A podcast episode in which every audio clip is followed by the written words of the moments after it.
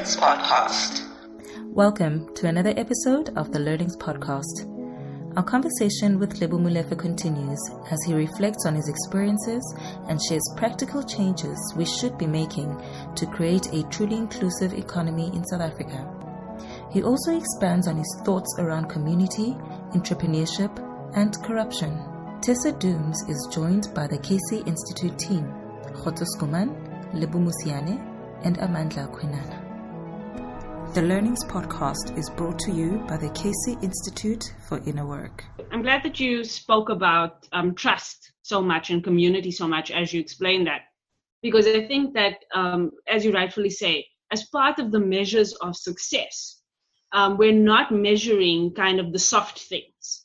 We're not measuring whether your brand is is trusted, whether or not um, you know there's equity in you, your, your relationships not just equity in your bank account. And I think that that that that's the beginnings of thinking. I, I think of an African um, uh, emerging market model that doesn't just count the hard stuff. And um, in many ways, in in the big corporate environments, I mean, um, trust is not only key. Trust has been an endemic part of how those spaces run. And in a society that's unequal, um, I can see where where what you're saying is is really important. What do we learn from this moment about some of the things that need to change? And I want to talk about three layers of change. Um, what needs to change about entrepreneurs themselves and about the way entrepreneurs and young Black entrepreneurs, particularly, um, are engaging in the idea of you know participating in the economy the second thing is what needs to change in terms of employment. We talk a lot about entrepreneurship in this country, but we don't talk as much about changing the nature of employment as participation. And um, as a as a business owner yourself and somebody who's had to employ others, are there things that we need to talk about in terms of employment that could be different? Um, and then the third thing is what do we what what does government do differently in the way that it relates and what lessons can we learn from particularly this covid period um, in the way those three actors approach this recovery and building period going forward? There, there are some positives. Um, i'm not one to in fact out of the people's fund government is the best payer better than corporate like 100 times better than corporate. Government agencies pay entrepreneurs on time and in on, in most occasions they pay early this is the good run municipalities and, and, agencies. And then there's just terrible agencies that we blacklist, where if you come with a purchase order from there, we're not going to touch you. Um, it's important to mention that so that we, you, people realize that there's good and bad in, in any equation, right? Now, what needs to, what entrepreneurs need to uh, consider, what, what, what we need to bring closer to home for ourselves is that everything is about community. And if, when I say community, when you look at um, networks, whether it's, it's in Silicon or we talk about Stellenbosch or we talk about White Monopoly Capital or we talk about Free State, doesn't matter what, which economic block we're talking about in this country, everything around that is centered around community. Black entrepreneurs need to find the same rhythm. We need to get together and be self-sustaining in how we, we solve our problems. Uh, government is not going to save us. Corporate is not going to save us. There's nobody who's going to come and save us, but we can save ourselves and we've proven it. And we're not the only ones to have proven these, these models. There's, there's many other um, like-minded platforms that have done things like this. Um, we have just set up a new uh, uh, vehicle called That Money Franchise Stokvel, for instance, where we've proven that without having to wear some nice suit, get onto some fancy car, and go and present to people and whatever, so that they can give you money. With just what you have on social media, you can raise a crowd and they can put money. We've raised over a, million in five weeks, you know, and this is to buy a franchise, and it's a community-led initiative more than anything. So, if you're an entrepreneur, regardless of the sector that you're in, stop looking at the next person around you as your competitor or somebody who's going to take uh, bread out of, out of your mouth, and find them as collaborators and co-operators. That way, you're able to leverage of each other's uh, strengths. You're able to leverage of each other's buying power. These are things that are preached and spoken about on various platforms, but there's not enough of people who are actually executing on that mandate. So follow if, if, if you want to find better thinking or you want to find people that are doing it follow our platforms you'll find that there's other collaborators that we share about that we're not even partnering with but we're more than happy to share of the good news of what other people in this space are doing. As an entrepreneur, you need to be part of a network. There's a reason why unions work. This is the reason why they become an economic bloc that can take on government if government doesn't uh, follow up on its mandate or whatever they, they said they're going to deliver. There's a reason why the taxi industry is feared in this country. When they, when something happens that the taxi industry does not like, they come together, they band together, and that is very important to understand. And you can say all you like about the taxi industry and how evil they are and whatever else that, that we say out there, but they know how to protect their brand. This is very important to note. We as entrepreneurs, we are not doing enough of that, and it's long overdue. We should be doing that more and more. Community must be the start, not your individualism or your you, your idea is not best. There's very few ideas in this world that are very unique. But what is powerful, and especially from an African perspective, is this concept of Ubuntu, this concept of coming together. There's a reason why the African proverb says it takes a village to raise a child. In my context, I say it takes a village to raise a startup. Stokvels, cooperatives, just communities in general. This is a powerful thing. This is there's a reason also why you see gated communities being safer environments in the suburbs than uh, places where there's no there's no gated community. That is community. Community comes first more than anything because together you can leverage off your resources, your contacts, your network, all sorts of things. Your buying power is far more powerful when you're together. So focus on that. Think about how do we get together from that perspective. And then when it comes to employment and what we should be looking at as entrepreneurs, it's no secret that the majority of entrepreneurs struggle in this country. There's a struggle. There's a real struggle because growth industries are limited. And because we've got a largely cons- consumer focused uh, community of, of, of people, um, everybody wants to go and buy from the status quo. It's either you want to go and buy from ShopRite or from Pick n Pay, or, you know, it's hard to buy from an entrepreneur. Now, when you look at the legal framework of this country, when it comes to uh, employment equity and all of those things, the average entrepreneur actually cannot afford to pay the minimum wage fee, as an example. So, platforms like uh, Youth Employment Service, which is uh, it's titled Yes, are playing such a critical role when it comes to employment because you as a business owner, you can leverage such where they will pay the minimum fee as long as you are running a, a sustainable business and you, you have a sound mind and you can, you've got the, the, the track record to show for it. It helps you to leverage of what is already existing from the kitty that is being pulled out. Then you can top up to pay for, for, for the, the people that you are employing. Why do I mention this? If you are doing that, there's two things that you are doing really well. You are helping you, the youth of this country to be empowered with the real skills because they're operating in a small business. And preferably in a small business because in a small business, the average employee can function in multiple roles. They don't just do one thing like when they get into a leadership in corporate. But two, if you're paying them a, a, a fair amount because you're leveraging off the grants that are available in this country, then you, you are de-risking yourself from this employee being stolen if they happen to be so good. And the majority of people that steal employees from small business owners are corporates. Why? Because they can afford to pay. Uh, you have screened, you've vetted, you've cleaned this person up. They just take them like that, and it happens often. But you can you can protect yourself from such by leveraging of some of the um, the, the, the, skills development levies and funds that are available. And, there's multiple of these things. There's Harambee, there's Yes, there's a few of them. So leverage off the tools that are out there. Ask people if you do not know do not think that there's no support. It exists, but it's disjointed, and therefore it doesn't speak to you and it's not packaged for you. But you can leverage it, and in leveraging it, you can grow as well in your business.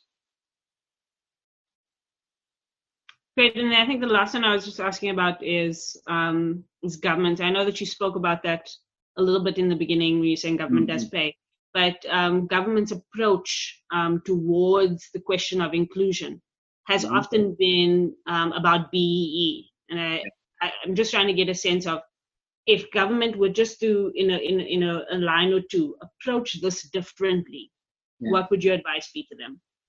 Okay. I, I like, for instance, what the Minister of Small Business Development is doing. Um, in, I think the president brought up about the district model, which is the three spheres of government being aligned. So you don't have to go to SEDA in Pretoria for you to get support you can go to the local municipality and put in your application. And just at that district level, you can get support all the way. That is the intention. What we struggle with in this country is execution. Why? We talk too much. We have indabas and meetings about meetings and for meetings.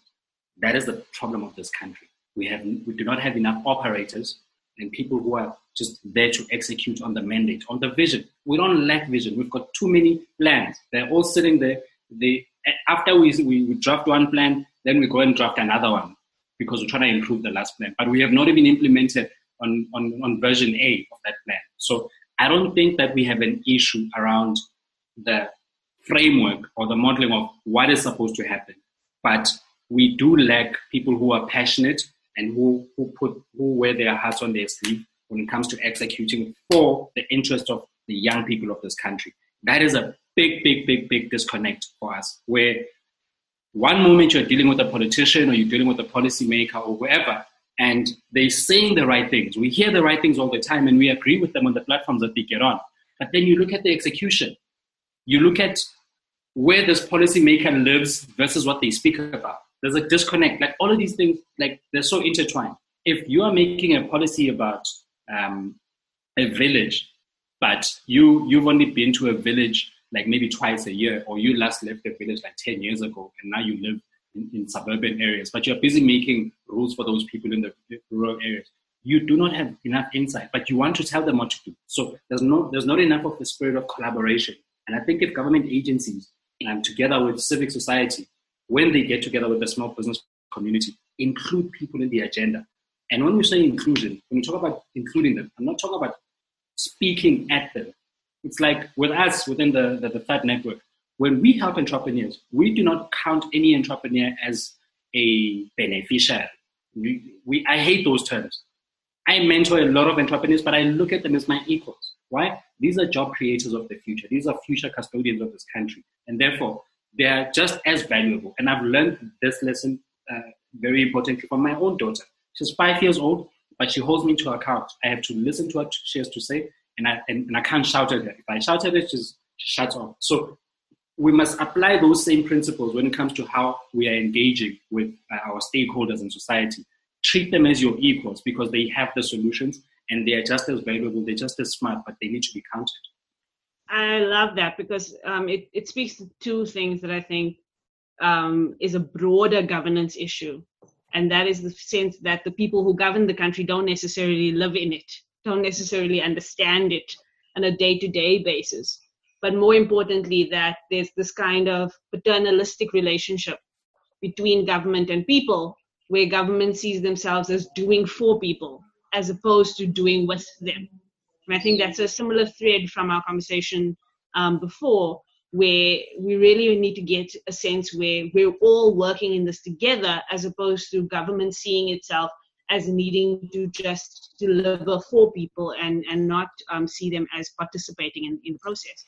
Um, I'm gonna I'm gonna um, hand over to colleagues. Um, so um, Khotso, um, Amanda, Lebo, anyone have um, questions that you'd like to ask? And that's Dr. Molefe, I think I, I want to ask the same question I asked, I asked Rev. Do you think those leaders, both in business and in government, have the capacity to reimagine an inclusive economy? You even have the younger generation of people in government and in business who think the best way to do business is to work as hard as we can to accumulate, even if it's an, even if it's at the expense of leaving the majority out. How would you respond to such a such a question? It boils down to vision. I think we must start there. And I think one of the challenges we're currently facing is a leadership deficit because there's not enough young people in positions of power to influence the agenda to suit young people. Old people speak for old people.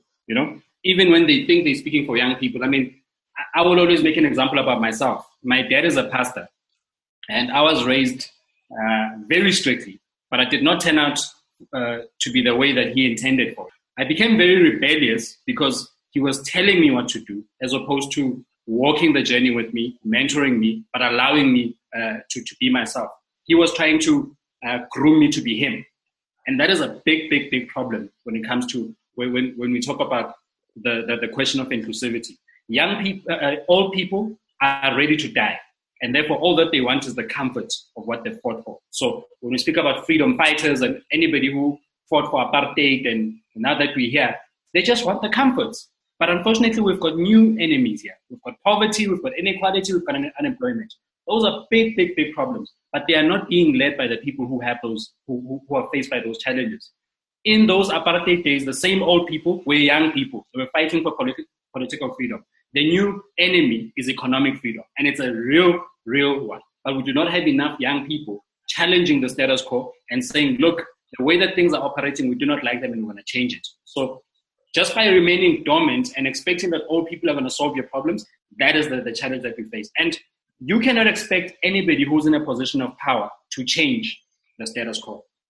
Uh, whether it becomes with BEE, where we say, we're busy saying uh, uh, economic capital lies in white hands and therefore they must give us a seat at the table. No, we must create our own table and counter it. And we know that one of the ways to do it is through the spirit of Ubuntu by coming together in numbers. That's what will actually work for us because we do not have enough capital individually in our pockets uh, of society to be able to, to achieve anything of value. But collectively, there's so much more that we can achieve. The, the reason I, I, I start with vision is because you can mobilize people both emotively and in terms of execution when there's a strong vision in place if we're to ask ourselves in this country, what is the vision for young people?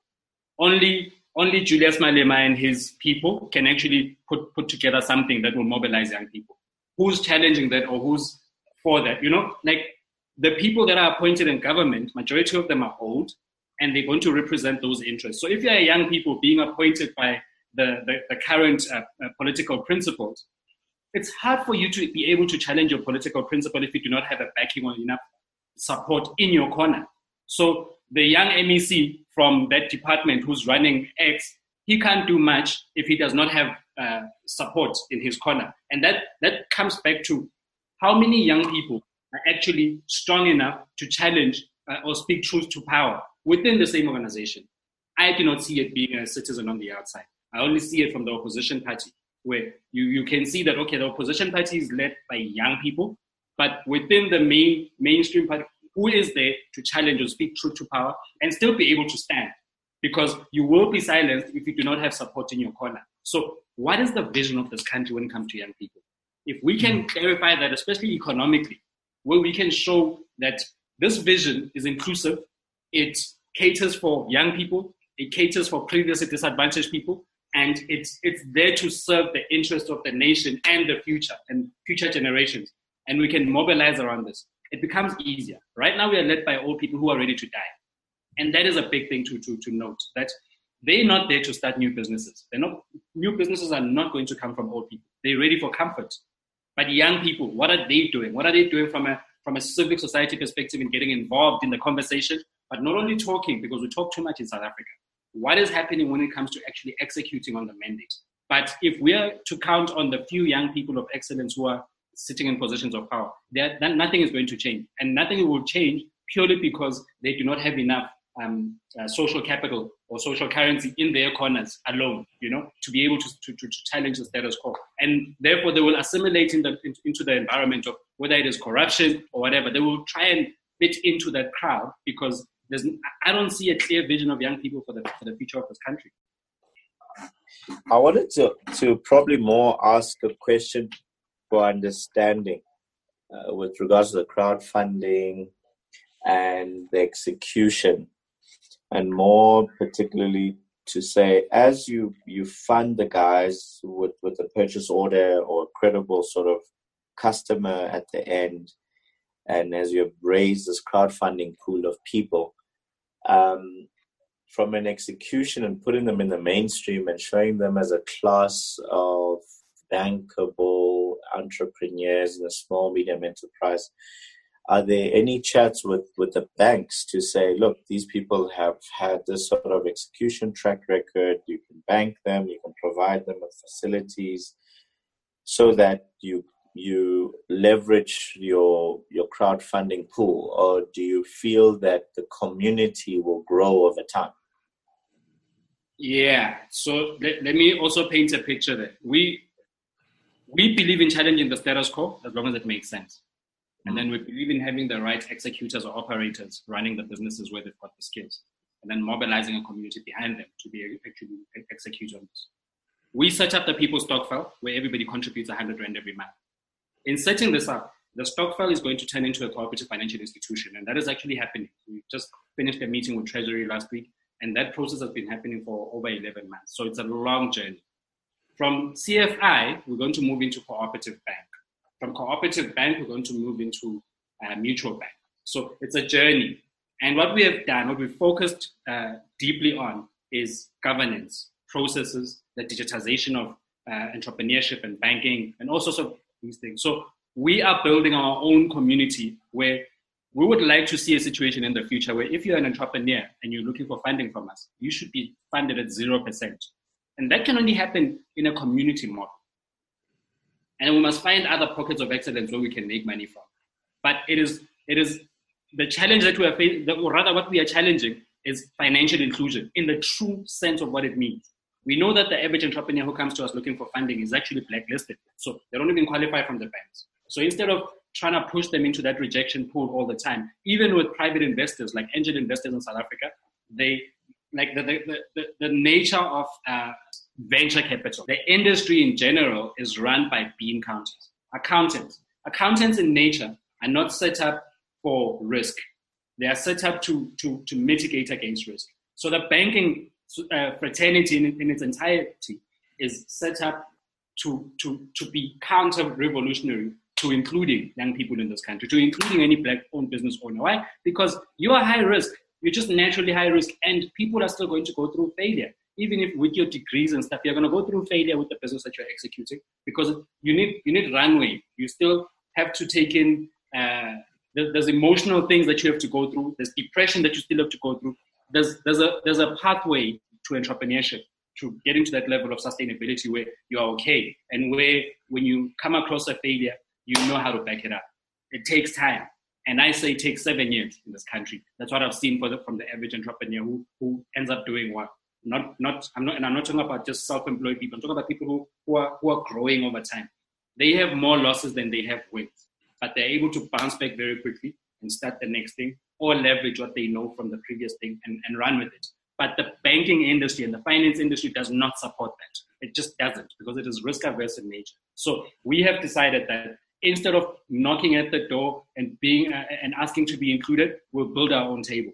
And this cooperative uh, for finance, that is exactly what it's going to solve. It's not just going to finance black-owned businesses, but it's going to help a lot of those black-owned business owners to finance their houses, their cars, and everything. Why? Because they're going to be equal shareholders in this. Only time will tell whether we're going to do this thing right. And the only thing that can hold us accountable is the governance uh, systems that we set in place. And uh, like if we leverage uh, governance systems and all of those things that must make sure that the checks and balances are in place then we can go somewhere. And that's why we set up committees. It's a long process and it's going to take a, a, bit of time. So when it comes to that i mean one of the things that we we we, we, we don't just fund entrepreneurs. We guide them on stuff like pricing. Uh, a lot of them are, are charging 10% to 15% profit margins uh, for, for their purchase orders we challenge them we challenge them to to, challenge, to, to charge anything above 20% and, and, and up why? Because you must make money. Us as the funders, yes, we take 6% of the, of the PO value, but we want you to make money. It's important for you to make, to make money because when we hold you as a success story or as a case study of how you can fund an entrepreneur differently in this country, we must be speaking about things we understand. And because we are those people, majority of us are not bankable in the formal system, but look at the value we provided to the marketplace. Collectively in our network, we've done over 500 million um, with, with the different companies that actually own the people's fund. But individually, we can't prove anything of, of, of substance or over time. But collectively, there's so much more because it's community. If we understand the concept of community capital and how we can leverage off each other to buy the block, to like all sorts of things, if we can leverage this, because we, we operate with this principle in micro environments, and that is actually the challenge that we face, that we are not exposed to a macro situation where we're saying, hey, could we potentially buy famous brands out of black people? But we will talk about it on social media and do everything else. Very few of us are going to execute on that mandate or try and figure out how far we can go with this thing. So that is where we are coming from as entrepreneurs, because we're entrepreneurs first and foremost before anything else. We are saying we are going to try and execute on this thing, but how we are going to protect ourselves is by bringing the best skills in the business. We're going to bring the best people in each of those working committees who actually have the skills, who are educated in a particular way. But we, we've provided a very clear vision. We're saying you can, you can own a bank. And that is a, that, that's a very clear vision to, to be a part of. And then the question is how? And then we've digitized that process. It's transparent, anybody can see. Anytime the, there's money that is withdrawn from the account, everybody can see it. There's an accountability pattern, not, not to wait and hear from some committee reporting back to tell you, uh, okay, yeah, here's how we spent the money. You can see it. You can see the moment money moves. And that transparency builds trust and it buys us the trust that we need from society in general. I'm glad that you mentioned Mr. Molefe right at the end um, about everyone being able to see the transactions that are made because that's exactly what I wanted to find out. You mentioned trust, you mentioned community, but there always seems to be corruption. I just want to hear from you. What type of people do you think will help us have this unified vision, this community, this trust to move us towards the or towards a more inclusive economy? For me, ethics are everything um, we, we've seen it so many times. We, we've, we've found ourselves in situations where we've had to lose work. And the reason we've lost that work or we've lost certain deals is because somebody wanted Viola, right? They, they wanted a bribe or there's just that culture in this country, unfortunately. But it's not only in South Africa. It just, it's very highlighted. It's very, you know, and it, it exists all over the world. We must also just put that into context. So how do we work against that? I always say that business is built at the speed of trust. How do you build trust? You build trust by delivering on your promise. And for me personally, as Uslebo, I know that all that I have is my name. So if I am found to be involved in some sort of shenanigans that um, uh, that, that create distrust in the marketplace that make people view me in a particular light, then I've lost my social currency. And that's actually my my biggest strength as a person that I am able to stand up on a platform wherever and say we are going to do one, two, three, and I know that people respond to it and people take action. And the way best way to measure uh, action is through transaction. You can't transact unless you are trusted with something. And we have built all our platforms in the public sphere. Literally built our businesses on social media with everybody seeing everything. And we are often advised not to do that, but it's an intentional thing. It's an intentional process on our part to say walk the talk. Don't preach it, walk it. And we walk the talk because we know, we know that we have a very clear vision of the future. We have every intention of creating wealth in this country, not just for ourselves, but for people around us. We believe that if there's more people who are wealthy around us, we are all going to be safe. I want a very safe space for my daughters in the future. And that cannot happen as long as there's such a high crime rate. The reason there's such a high crime rate is because there's a, there's a high unemployment, there's high substance abuse, all of these things are so interconnected. So as a as a business owner, you can't think about profit only. You can't. You have to have people into consideration that are my daughters going to be safe here? If I die today, what does my environment look like for my daughters? And it's a big worry in this country if my daughters are not economically empowered to be able to decline certain things or to be able to to be able to take action in a particular way if they feel like they're in danger of some sort, whether it's GBV or anything of that nature. All of these things are linked to, to, to, to economic means. When you lack economic means, you, you, you, you are very vulnerable and you can be abused in any form. We've seen it with politicians. They go into poor communities and they give people t-shirts and they give them food parcels to vote for them. Why? That's economic power. People are not equal economically, but how we can solve that problem in, in an equitable way is by making sure that we are trustworthy and we're executing on the mandate that we put on the table, but it must also be sustainable. So don't do things just from a charitable point of view. Think sustainability, think legacy, think generational planning in everything. The things that we constantly complain about, where we know. I mean, one at one point we had and that day Sam Motsuenyane, the, the, the, the founder of the African Bank, come to the hookup dinner. He spoke about the bright light syndrome, where we leave the rural areas where we've got the most arable land and where we can produce and actually export our goods to other countries because South Africa can feed Africa. But we choose to come to the city and get hungry and get fed uh, labor wages and stuff. And that comes back to do we have a very clear vision of the future? Do we know where we're going? If you don't have a very clear vision and mission about life in general, it becomes hard to be able to find the right people in, in, in who, who can help you execute on that mandate. People are attracted to, to people who, are, who, who have a vision of the future. And unfortunately, there's also charlatans in society who use the same mechanisms.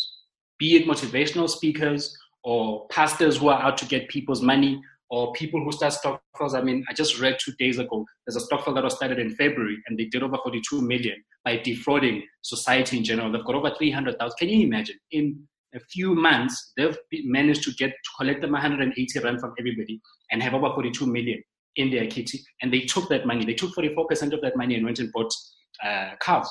Why? Because there was no transparency. I don't know what's happening to my money, but they're promising people little things. All of that is because we don't create a culture of transparency. We, we speak in secrets, like we speak in, in codes. Uh, as employees, you don't look out for your fellow employees. If, if you can see that they're getting a raw deal, you don't look out for them. Like all of that goes back to community. You, you're operating from an individualistic point of view. So those are some of the critical things for me when I come back and say, okay, to create an environment where there's a future, we must be transparent, we must have sacred values about humanity. We must care. We must lead with love. And we must operate from a, from a place of love in everything that we do. That involves business. You will not sell uh, things that are, that, that, are harmful to the next person if you care about the environment and the people around you. Um, I just wanted to highlight something that, that just stood out for me in this conversation. In most conversations with entrepreneurs, the word that you hear is competition you hear about competitiveness and being competitive and being the best and being able to bring the best to the table and beat your competition. And to hear an entrepreneur not say competitiveness, not once, but say collaboration a million times over is just such a different mindset and a different shift in psyche um, I asked um, Reverend Chikane the question about psyche um, as the last question. I was going to ask it to you, and I just realized you've given us the psyche and the perspective. And it's the shift from a competitive economy to a collaborative economy, a com- you know, a, a, a economy based on trying to beat the next person, and an economy based on community. And I think there's so much to learn from that paradigm shift alone. Um, and so I just wanted to thank you for participating um, in this in this space and in this conversation. And I know that it's been enriching, and I'm sure um, it will ignite um, not only more conversations, but hopefully more um, intentional action for change. So thanks so much. I appreciate you for having me, guys. The Learnings Podcast is brought to you by the KC Institute for Inner Work. Join us again next time.